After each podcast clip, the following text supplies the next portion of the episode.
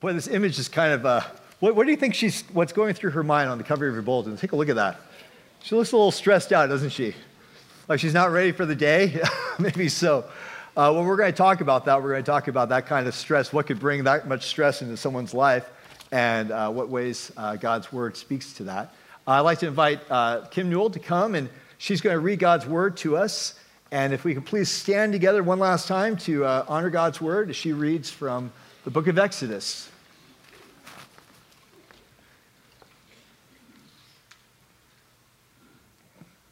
Exodus 20, verses 8 through 11. Remember the Sabbath day by keeping it holy. Six days you shall labor and do all your work, but the seventh day is a Sabbath to the Lord your God. On it you shall do no work, neither you, nor your son, nor your daughter, nor your male or female servant, nor your animals, nor any foreigner residing in your towns for in six days the Lord made the heavens and the earth, the sea and all that is in them. But he rested on the seventh day. Therefore, the Lord blessed the Sabbath day and made it holy. The word of the Lord. Thanks be to God. Thank you so much. Please be seated.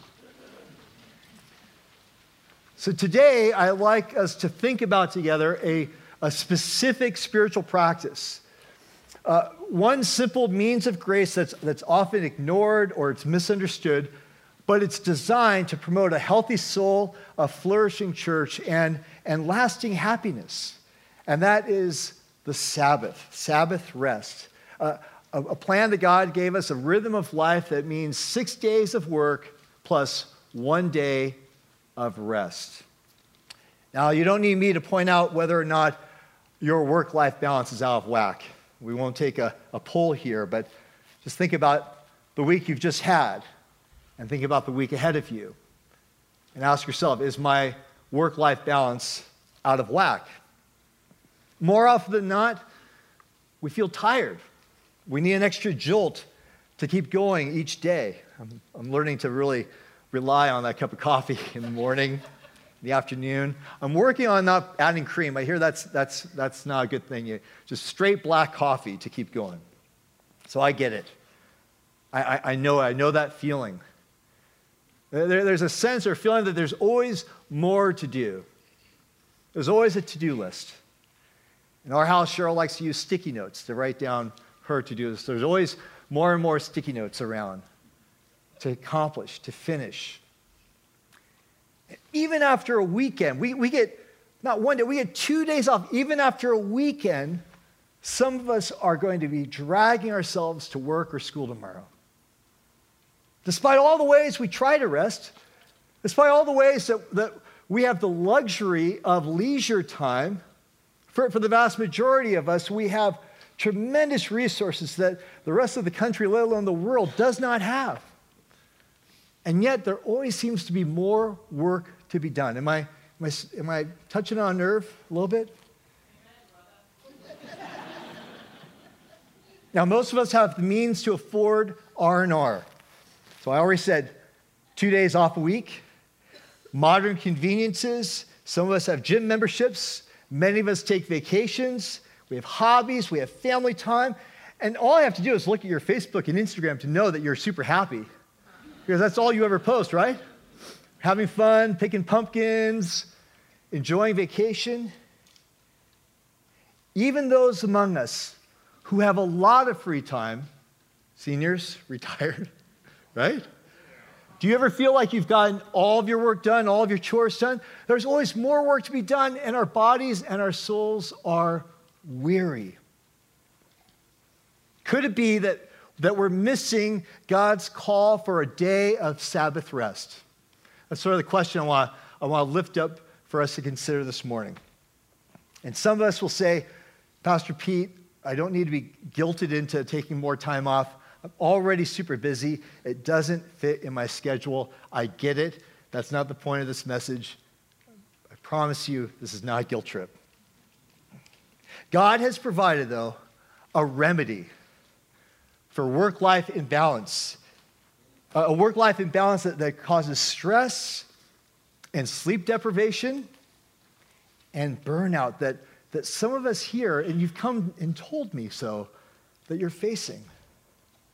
You see, the Bible is filled with principles for living more life. It's, it's one of our, our cornerstones as a church that we want to experience more life. They're, they're there for our benefit. That if we follow Jesus' lead, if we, if we follow what the scriptures have, have taught us, we can live not only a much better life, better than better, we can live a blessed life. If we take God at His word, which is our whole theme from last week, taking God at His word. Everything God has cre- created works best the way He designed it. And so uh, I asked uh, that Kim read from Exodus chapter 20, from the Big Ten, the Ten Commandments, to communicate to God's people how to live not only a better life, but a blessed life. So here's how the Ten Commandments begins. It says, quote, I am the Lord your God who brought you out of the land of Egypt, out of the house of slavery. So we're probably going to do a sermon series, just a little uh, foreshadowing, in the book of Exodus. You have 18 chapters in Exodus about God's rescue mission. Chapters 1 all the way through 18. It's all about God's rescue mission. God reminding his people that he's coming for them to rescue them. And then here you have, before uh, the list of the 10, the big 10 commandments, you have the Lord saying to his people, I want to be in relationship with you. And so I will be in relationship with you, whether you like it or not. He says, I am the Lord, what? Your God. And I freed you to live. Uh, this is very important to get straight from the outset. before we have you shall, you shall not, and you're thinking, okay, here comes another to do list or not to do list. Before the rules came, came rescue and relationship, and then listen, restoration of life as it was designed. The, the, the people were given grace and redemption. They were saved before the Lord God gave them the grace of how to live.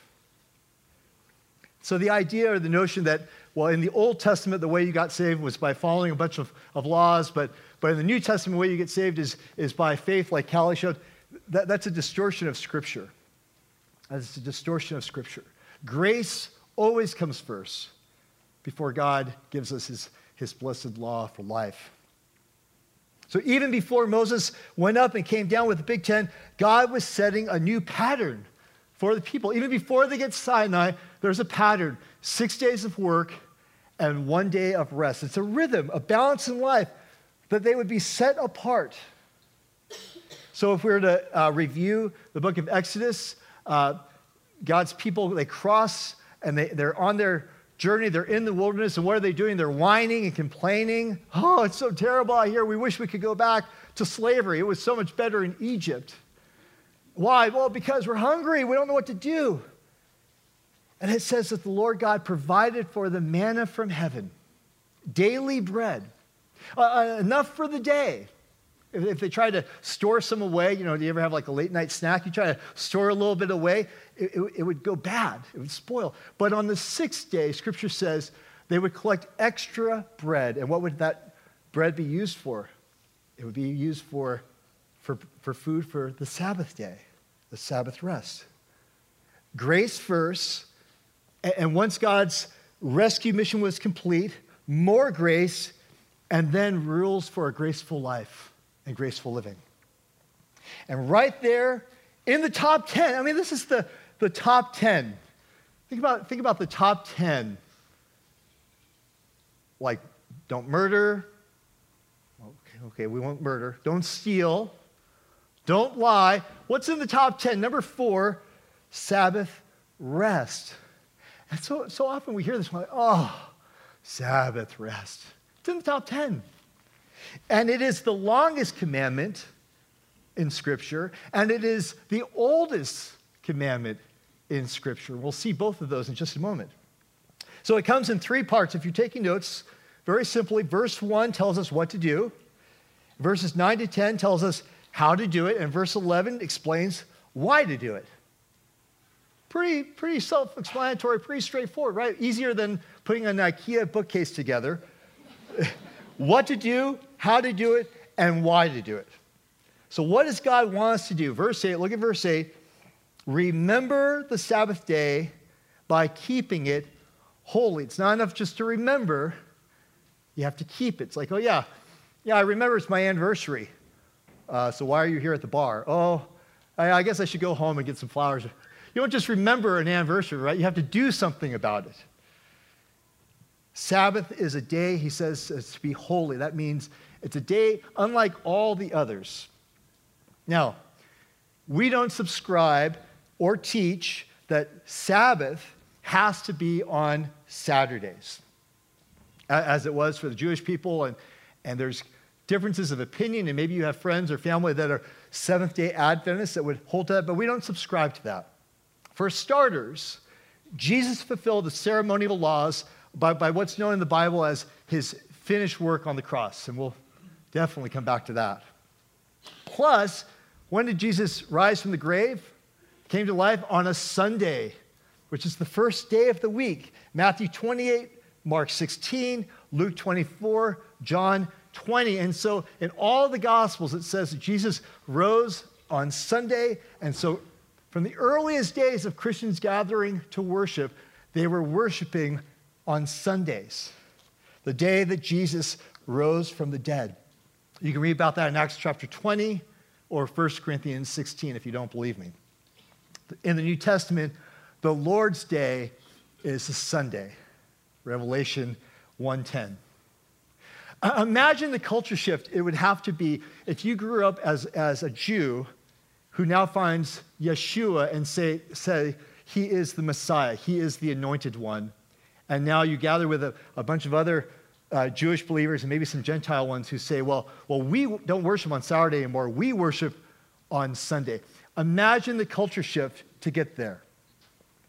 Imagine being part of a people that Shabbat that Saturday, everything shuts down. And yet you're thinking, well, I, I should go keep working. Because it's a work day, it's just a normal day.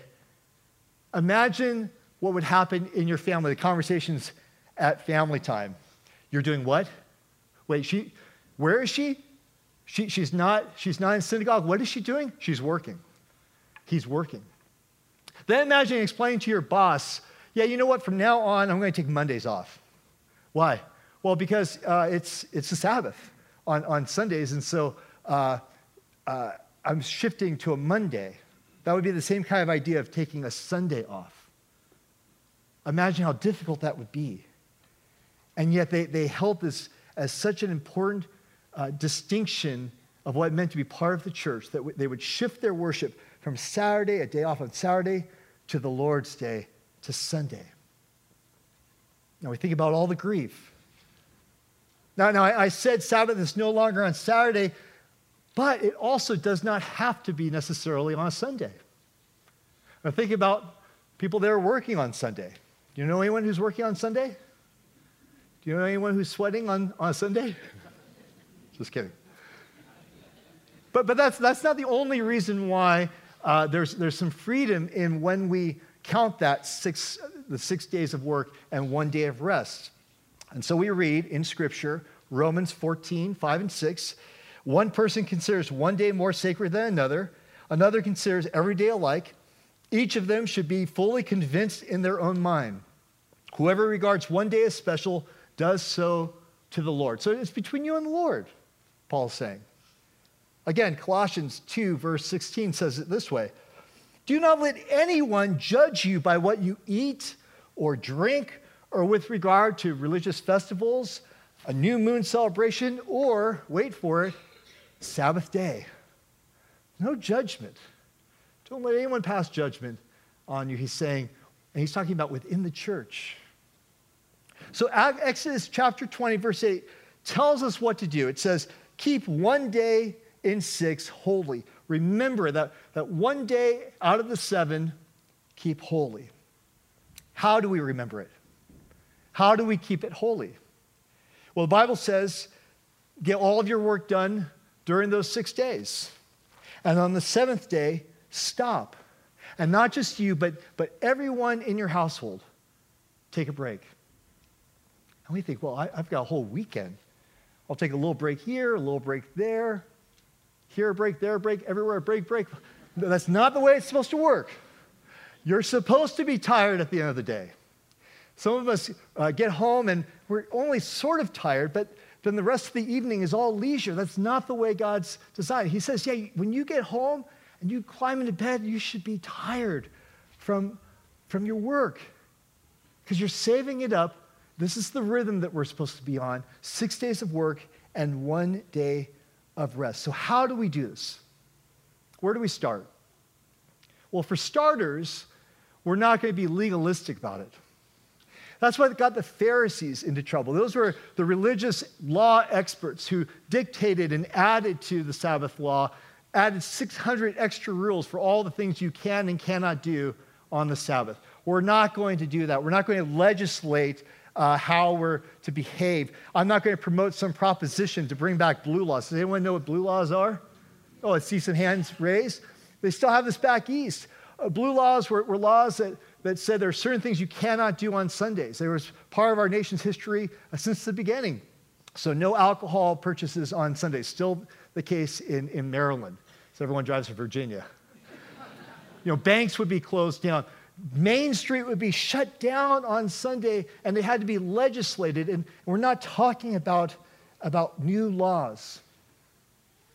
What we rely on, listen, is guidance from Scripture simply, clearly, only asking for one a day set apart in the week as a Sabbath day to enjoy God, to enjoy God's people, to have a place to, to worship, to recreate, to recreate, to be reminded that we are trusting in the Lord. That's it.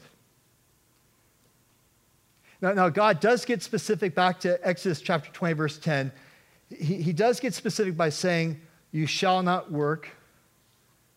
And what else does he say? He says that this is for your sons and daughters too. It extends to all those that work for you, extends to your whole household. This was revolutionary at the time. There was no other kingdoms or nations or tribes at this time around these people that would consider one day not to work.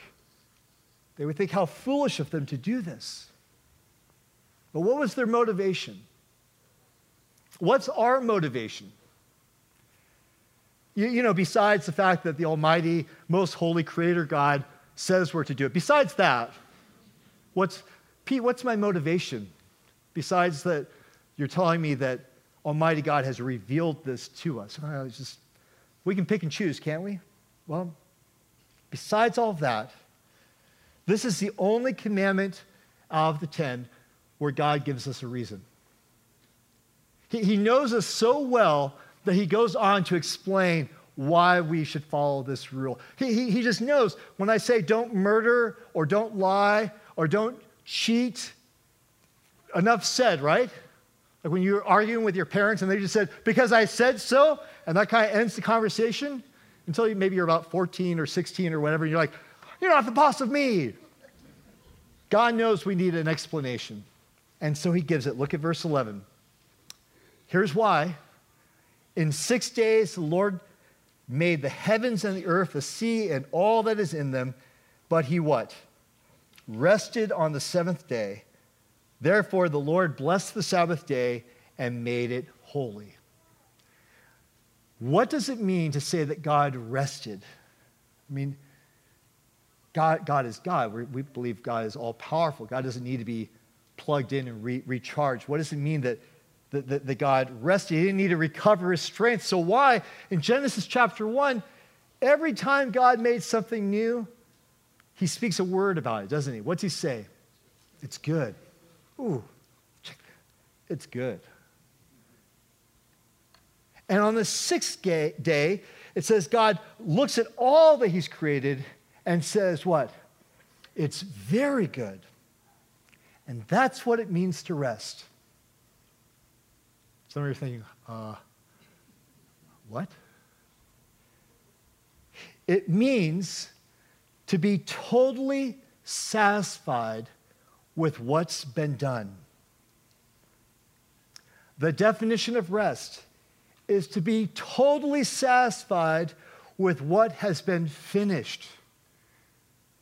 with what has been accomplished. Nothing left to do. No more sticky notes. No more to do list. It's done. The, the one way, the only way for many of us to ever stop and to take a real break, a real rest, is to finish that list, right? There's always a list. And the rest, the guy is speaking to us here, reminding us of this is why it's the oldest of commandments, is his rest. That seventh day, just saying, it's very good. You know the first two things that God blessed in the Bible? Do you know what they are? The first two things that God blessed, number one, humankind, Genesis 1:28, he blessed humankind. And the second, Genesis 2 3, the day of rest. It's the first two things in the Bible that God blesses. He creates all kinds of things, everything, but he only blesses two you, being made in his image, and the Sabbath. And ever since we got kicked out of the Garden of Eden, we've been trying to get back in. But when Adam and Eve were still there, they were working. They were working, yet they were also enjoying this kind of rest, this kind of satisfaction, because they were in a place of blessing and more life and fulfillment with God, in harmony with, with God and His created order and with one another and they were free, they were unashamed. The fourth commandment rehearses what the life of peace, looking back at the garden, is like. Back where it all began, back where there was freedom and rest and enjoyment in life. We were just free to dance. I added that, but I think Adam and Eve probably danced a little bit. Listen, the only way you can find final rest to be freed from the rat race, from the performance trap, to be satisfied with what has been done in your life, to quit striving, and to be at peace is by trusting in Jesus Christ by faith alone for salvation, by depending on his finished work on the cross. Instead of just giving you a, a load of Christianese, I'm going to explain what that means. The Bible says uh, in Hebrews chapter 4, it's talking about the gospel, it's talking about what it means to follow Christ. And the writer of Hebrews writes, There remains a Sabbath rest for the people of God, for whoever has entered God's rest, that is the gospel, has also rested from his works as God did from his. Hebrews is saying a Christian is someone who's able to look at their work life the way God looks at his through Jesus, you can look at your life and say, it's absolutely satisfying. There, there's nothing else ultimately that needs to be done. It's all good. Because all the work I really need to do, all the work I really need to do to find fulfillment, to, to have people respect me, all, all that's set aside, to find my place in life, to, to, to cut my own way, all I re- really need is Christ in my life. And He's done it all. How's that possible? Leisure time can't give you that kind of peace. Promotions can't do that. Retirement can't do that. Straight A's can't do that. Only when you rest in order to honor the image of God in you, to remind ourselves that we are more than the work that we do. You are more than the label you carry or the title you carry. We are who we are for the work He has done for us. Everybody wants to feel special, right? And important. Everyone wants to feel that they matter. Religious people seek that out through their good works. They say, I know I'm good because of what I do and what I don't do, by comparison to everyone else. And secular people do the same thing, only by a different standard. I work, I work hard, I serve, I care, I love, I meet the standards that I've set for my life. I'm trying to prove myself only to myself.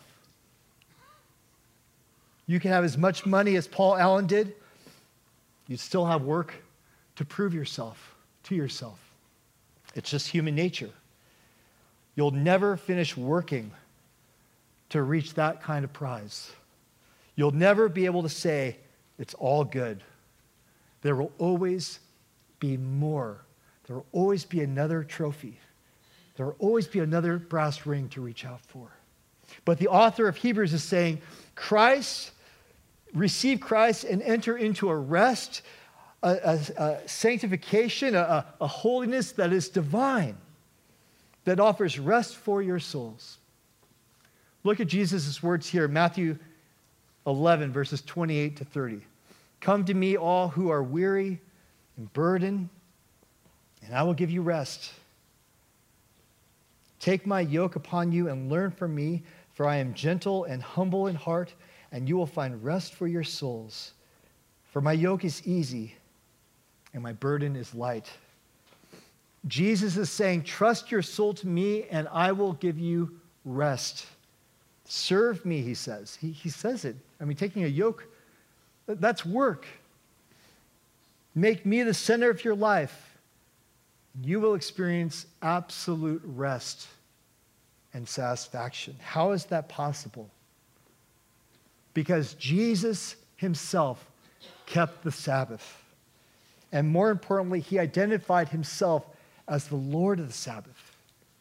In Luke chapter 6, which is our passage for our Bible studies that's inserted in your bulletin. Our home groups will go over this.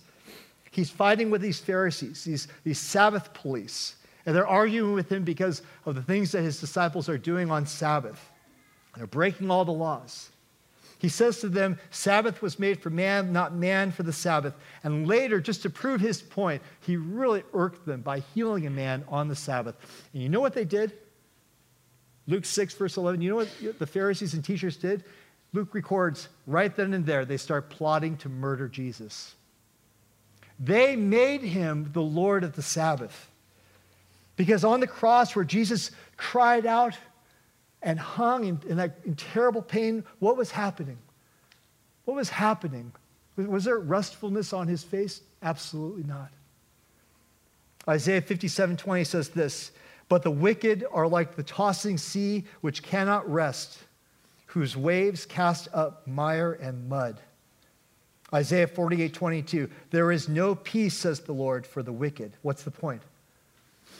The, the point is, Jesus was doing all of the work on the cross on your behalf. He was working. The Father was turning away from the Son. And so he worked.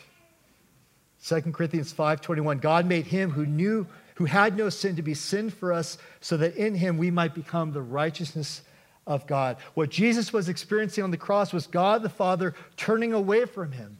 The Son was experiencing ultimate imbalance, ultimate restlessness, ultimate anxiety and unease. There is no rest for those who, who turn from the Lord, and Lord God was turning away from his Son. And then what happened at the end? As Jesus hung on the cross. It is finished. It is satisfied. He accomplished all of the work. For do you have ultimate value and purpose and meaning in your life?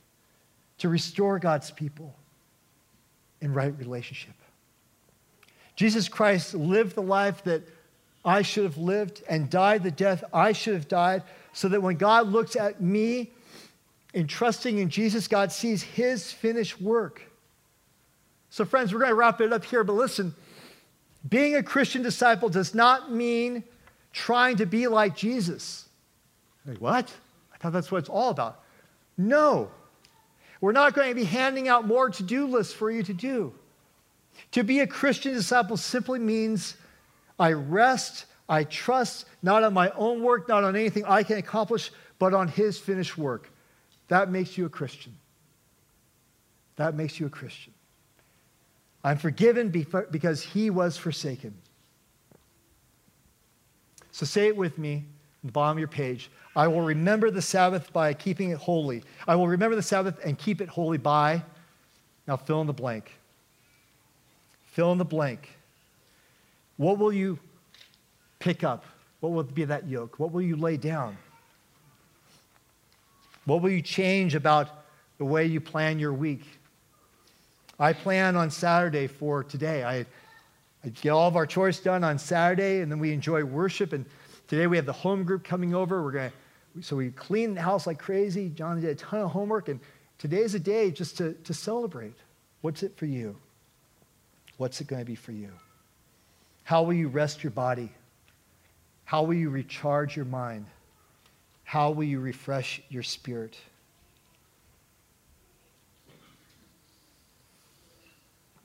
Friends, I want you to rest assured. Keeping the Sabbath will teach you to depend on God. I'd like to invite the worship team to come up. And as I invite Rob and the team to come up, let me just read this last passage of Scripture and then we'll pray. Psalm 127, verse 2. It is useless to work so hard for a living, getting up early and going to bed late, for the Lord provides for those he loves while they are asleep. That's not a good word. I might be taking a nap this morning, or this afternoon, not this morning, thinking about that verse. If you want a more healthy soul, if we want a more flourishing church, if you want to be blessed and not stressed, to grow in godliness, to rest your body for one day a week, and to give thanks to the Lord, to remember the promises of Scripture, to refresh your soul. Lord God, we thank you for today, for this Lord's Day.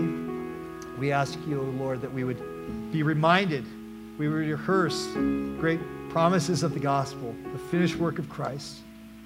And Lord, we would grow more and more dependent on you, not with a to do list, but with a, a living, joyful celebration of fellowship, of worship, of what those things that would bring life to us, that would set us, set us apart from our neighbors, so we would live differently. We would be countercultural for a reason, that they'd see a difference in us, and the difference is you. We love you, Lord. Amen.